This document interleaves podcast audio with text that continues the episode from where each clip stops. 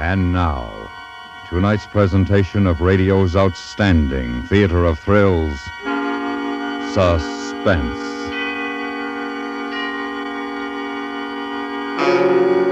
Tonight, we bring you the true story of five polar explorers and their race against death. We call it The Diary of Captain Scott. So now, starring Ben Wright, here is tonight's suspense play, The Diary of Captain Scott.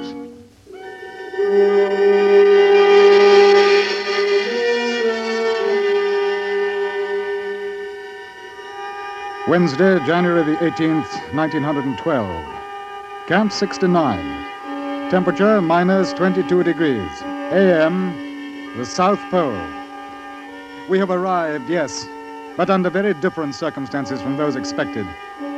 We have had a horrible day. Elation ran high all morning since we were nearing our goal and thought to be the first five men to reach the pole. But our hopes were dashed when Evans sighted a flag and a tent near the spot. The Norwegians have forestalled us and are first to get here.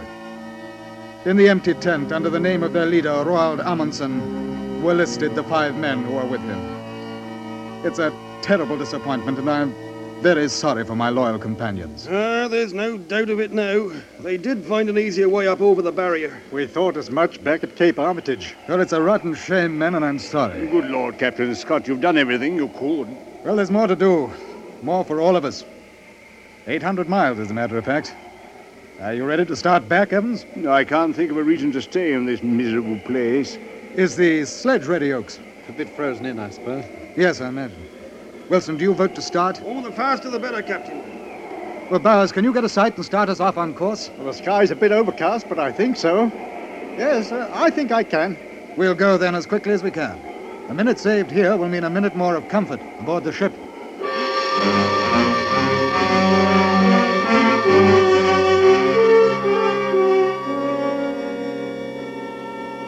January the 18th. Temperature minus 20. PM. The moment of departure is here. It is impossible to collect our thoughts, since few of them are voiced. But I know that the same are with all of us. Can we pull the heavy sledge that great distance, 800 miles over trackless, windswept barrier and drift? Can we find the carefully arranged supply camps we left on our trail? Can we trust our navigation instruments? Can we survive?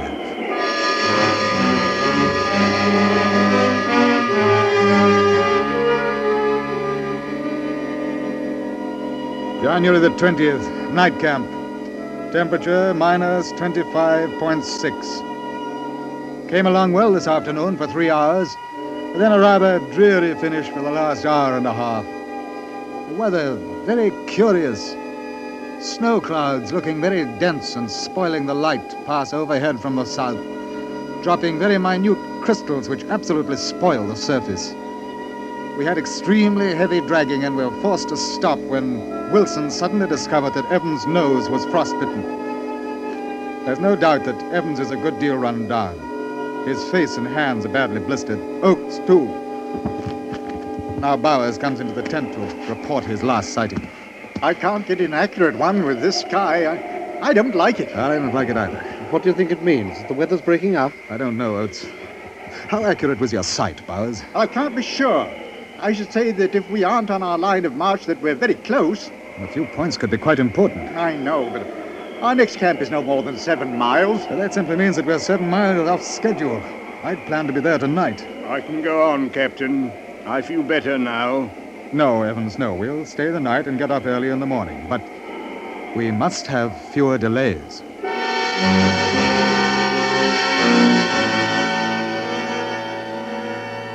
January the 21st, temperature minus 30.4. This morning, while freeing the sledge from ice, Evans slashed his hand.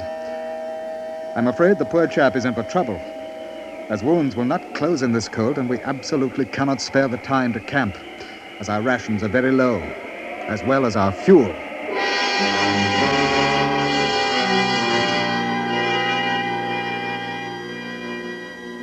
January 28th, night camp. Temperature minus 27. The miles continue to fall behind us, but with painful slowness. Our diet and with it our general condition has improved since finding our half degree supply camp. Only 42 miles to the next one. But we are not without ailments. Oates is suffering from a very cold foot. Evans' hands and face are in a horrible state, and tonight Wilson is suffering tortures from snow blindness. Bowers and I are the only ones without troubles at present. Well, Huh? I've got to rest. Don't. Don't try to help, Evans. Just hold to the sledge. I wasn't helping, Captain, but I've got to rest anyway. I get dizzy. Don't sit down, Evans. Stay up on your feet. Can't we put him in a sleeping bag? Put him on the sledge? No, I won't do that. We can pull him. I won't do it. If it's for the good of the rest of us, Evans, No, I'll stay here first. then if it's an order, No, not that kind of an order. I won't be dragged on by the rest of you. Uh, then you've got to come along. Seven or eight more miles, Evans. And then we'll be stopping for some rest. And a hot meal. I'm not thinking of those miles. How many more seven miles are there? Let's cover these. How before- many more? Evans! Uh, I'll do the best I can. I'm sure of it, Evans. And everything will be all right. Yes, sir. All right. Now, there'll be hot food in a few more hours. Let's move on.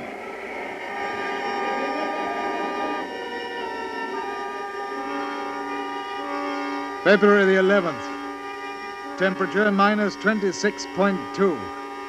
The worst day we have had during the trip and greatly owing to our own fault. We started on a wretched surface pulling on ski. The light was horrible. Dulled by fog, it made everything look fantastic. As we went on, the light grew worse. and We found ourselves in pressure. Then came the fatal decision to steer east. The disturbance grew worse, and my spirits received a very rude shock. The farther we plunged ahead, the less possible it seemed that we could find a way out. We struggled until 9 p.m. and could do nothing more but make camp. There is no getting away from the fact that we are not pulling strong. I'm the pony sled. You're right, pony sled. Seven dog Your sled, eyes, Wilson, how are they? inside. Better. Dog sled, I- I think. All right, let me see. George Dixon manhole sled. Yes, I think they are. Pony sled, Charterhouse. Oh, Evans. one, Dog sled, Charterhouse. Evans. uh, Yes. What do you say? Was I saying something? I didn't think I was.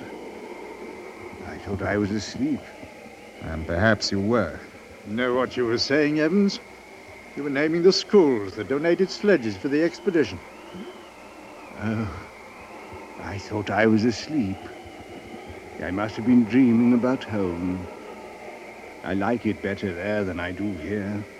I mean, I like dreaming about it. I like it sleep. You'll get as much rest as you can, Evans. We'll want an early start. Uh, you words, how's your foot? It's better, Captain. Bothers a bit in the morning, but then it gets better. Good. How do you make it so well, Captain? Why, because I know that everything is going to be all right. You're just cheering us up. Do you really think so? No, of course I think so. You know as well as I what splendid planning we've had.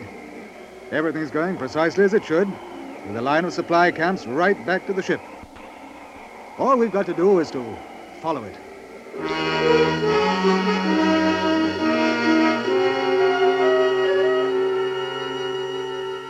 February the 17th.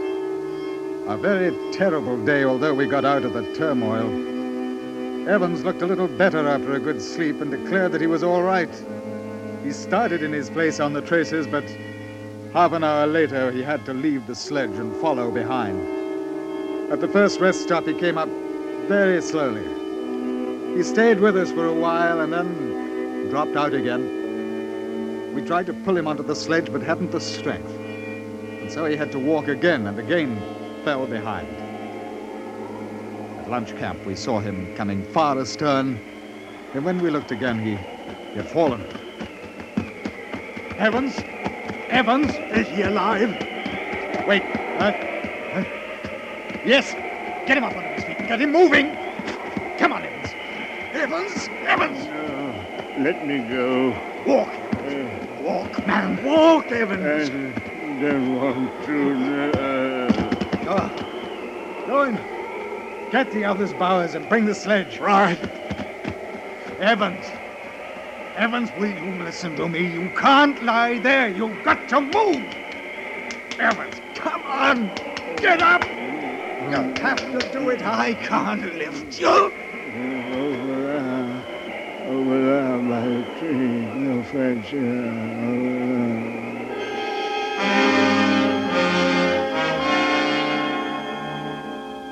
Got him into the tent. He was quite comatose. And he died quietly at 12.30 p.m. It is a terrible thing to lose a companion that way. His passing is a frightfully personal thing to each of us. As is usual, our doubts and fears are not voiced. But I don't think that one of us does not wonder how many of the remaining four can survive?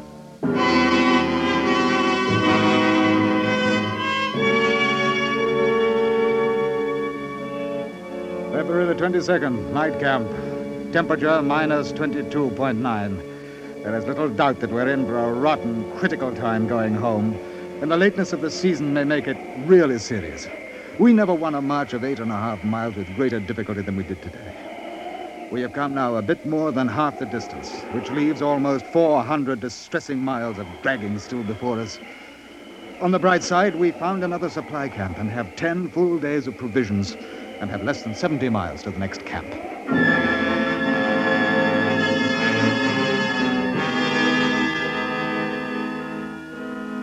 February the 25th, night camp, temperature minus 23.2. A little despondent again. It's a really terrible service. It surely will be a bad business if we are to have this pulling all the way through. I don't know what to think, but the closing of the season is ominous.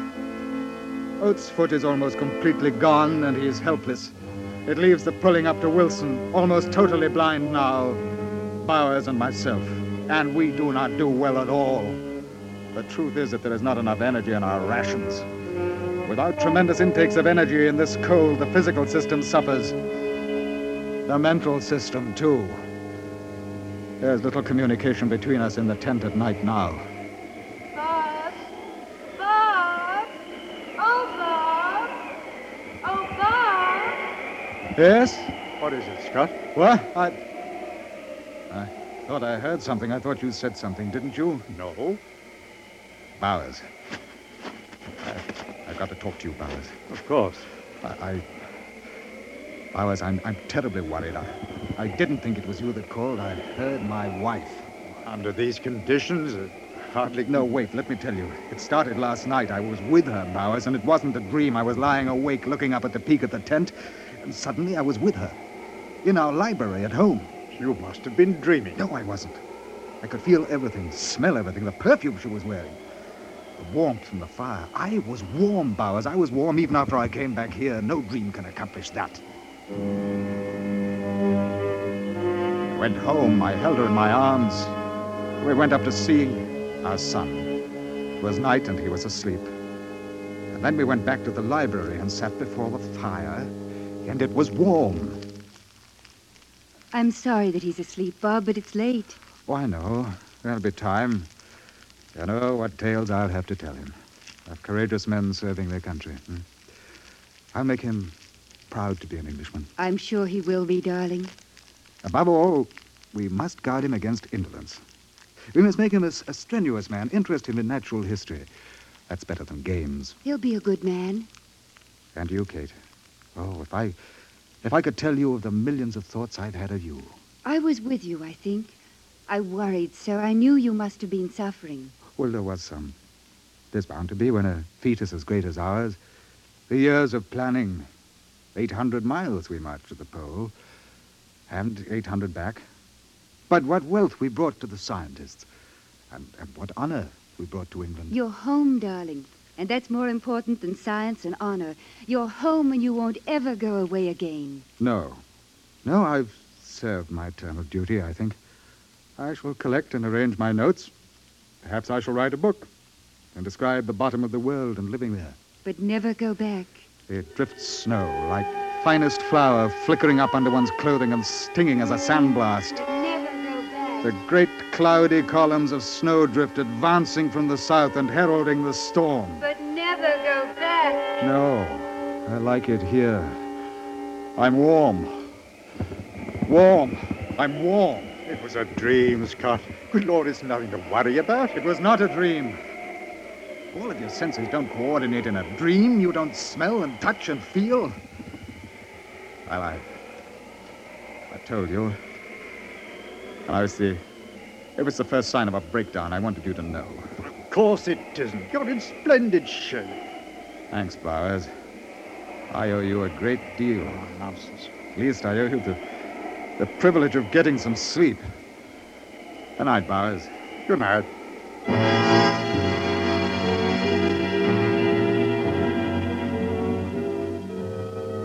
March the 1st, lunch. Very cold last night, minimum minus 41.5. But our fortunes have changed. At least the future looks brighter. Bowers' excellent navigating has kept us precisely on course, and on it we found an unexpected supply tent containing rations and a note addressed to me. The men at the Cape had taken it upon themselves to change plans, for which we are very happy. The next camp, we expected only supplies, has been enlarged and manned. We are to be met there with dog sledges. At that point, our dragging days are finished, and only 24 and a half miles away.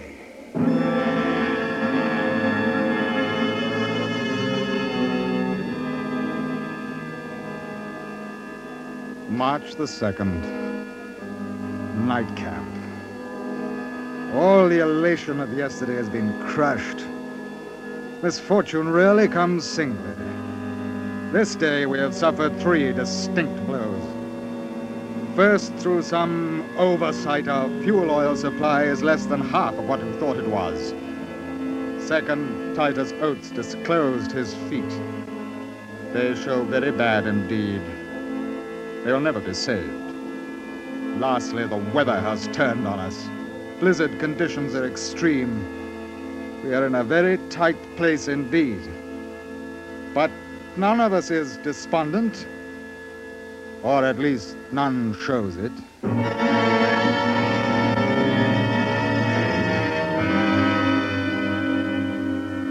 March the 10th. Things steadily going downhill. Midday. Minus 43. Blizzard still with us. Oates unable to go on, so I camped at noon. I've covered only 11 miles in the eight days past. Captain, Yes, sir. it's quite difficult to say this so without sounding heroic. I'm going to die, and I know it. No, you aren't, Oates, and you mustn't talk like Yes, that. no, good Captain. I know I am, and I'm not afraid. sir. Just stop that, Oates. I know what I'm saying, sir. The quicker it happens, the better. I'm not going to hold you, the rest of you back. I know how I felt about poor Evans. He was holding us back, and I knew he was going to die. I was angry with him for keeping on as long as he did. Oates! What kind of talk is that, It's Oates? the truth, and I don't care. When he was holding us back, I knew there was no chance for him. I wanted him to die. I don't know what the rest of you are thinking, but that's what I was. Now I'm holding you back, and I won't have it. I want you to leave me. We'll not leave you, Oates. No, please, Captain, I'm not afraid. I, I'd really like to go, sir. I, I'm tired and it hurts so. I, I'd like to go to sleep and not wake up. I've no family to live like the rest of you have. We won't leave you, Oates. You know that. But please, Captain, what if I did get through?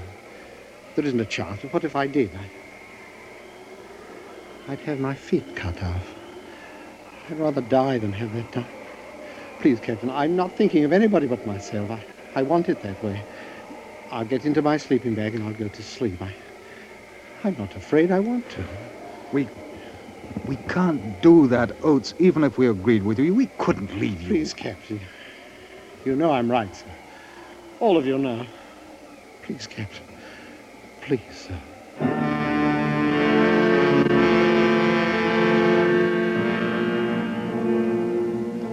March 16th or 17th. I've lost track of dates, but I think the last is correct.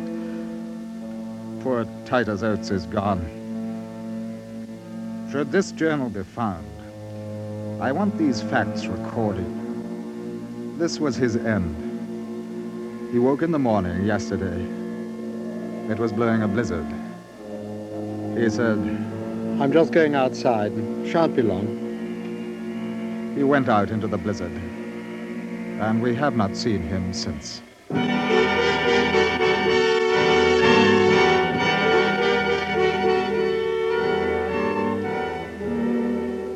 March 18, night camp.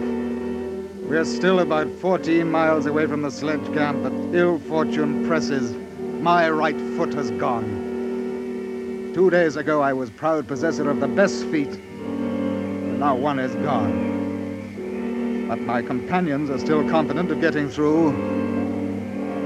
I don't know. We have the last fill of oil in our primus. This alone between us and thirst.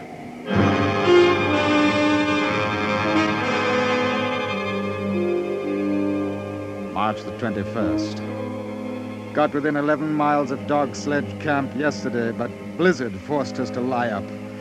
We cannot move against it. Do not dare to leave the tent. We would surely die if we did. If conditions do not. Oh, Bob? Bob? Here I am, Bob. Here I am. Here I am, Bob, over here. Oh, I didn't see you. It's so nice in the sun, I thought I'd sit out for a bit. Yes, it is nice. Nothing like this at your precious South Pole. Well, nothing like this, no. Down there, even when the sun is high, it's always weak and diffused, you know. And because of the reflection from the ice from every side, there, there never is a definite shadow. It's always a, a number of shadows on any man or subject. I would say that your South Pole would drive anyone to insanity. Well, I think it has. And then, when it's low, the sun, there's a never ending twilight that holds today and yesterday together for months instead of moments. I remember when we reached the pole, the endless white deserts, undulating, but offering nothing to stop the frigid winds that sweep endlessly on. I think you love it. No, I hate it. Because five men marched to the pole and they say they've conquered it. But they haven't. It will conquer them. You'll never go back, will you? No. I didn't want you to go, remember? I was afraid that you wouldn't come back. Do you remember when I said that? Oh, yes, yes, I remember. I laughed at you, didn't I? I was such a coward. I laughed and told you that I'd conquer it just for you. That I'd name a glacier for you. And I asked you how a woman should act when a glacier is named after her. Well, I didn't name a glacier for you, but I. I thought of you, Kate. I thought and dreamed of you so often. It's important that you know that. Scott! Kate, I love you. And at this sacrifice. Scott! Hmm, What? Oh, yeah, yes. Bowers. Wilson. Dead. Oh. Wilson? Oh. Wilson is dead.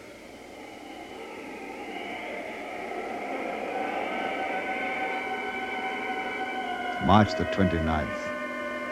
Since the 21st, Bowers and I, surviving Wilson, have had a continuous gale and blizzard from west southwest and southwest.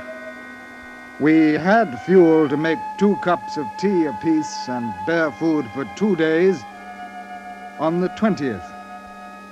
Every day we've been ready to start for the dog sledge camp 11 miles away. But outside the door of the tent, it remains a scene of whirling drift. I do not think we can hope for any better things now.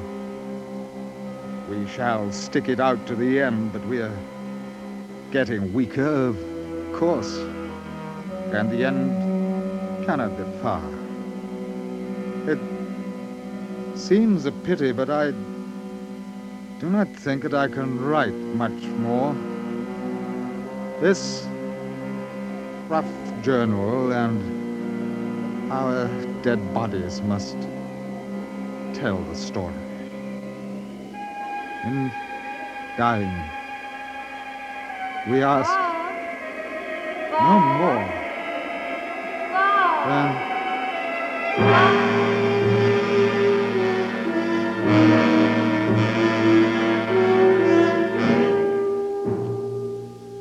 following year, an expedition formed by Captain Scott's comrades at the main depot at Cape Armitage set out and found his body, along with that of Bowers and Wilson. Search was carried on for Oates and Evans, but they were never found. A great cairn was built at the site of Scott's final camp, a trivial monument to the courage of five men, and especially to the complete devotion to duty of Robert Falcon Scott, who, until his dying breath, continued to keep a record of the fatal journey.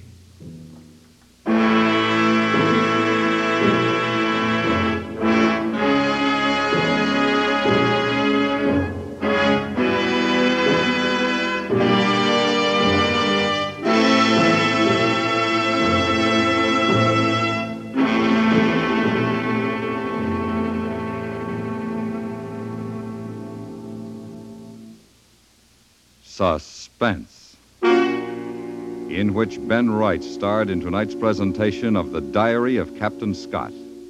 Next week, we bring you the story of three convicts on a road gang in Florida who planned the perfect escape through the Everglades.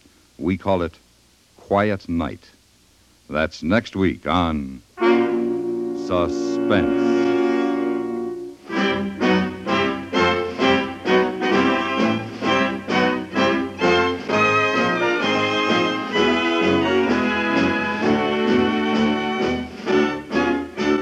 Suspense is produced and directed in Hollywood by Anthony Ellis. Tonight's script was adapted for Suspense by Gil Doud. The music was composed by Lucien Moraweck and conducted by Wilbur Hatch. Featured in the cast were Ellen Morgan, Jane Novello, Richard Peel, Raymond Lawrence, Hans Conried, and George Walsh. For another fast moving demonstration of how the FBI in peace and war fights crime, don't miss the next dramatic episode over most of these same stations tomorrow night at this time.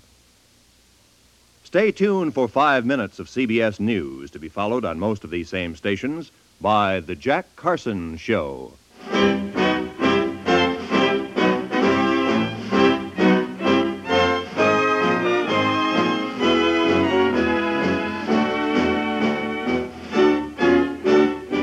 The Radio Workshop presents the new and unusual Friday nights on the CBS Radio Network.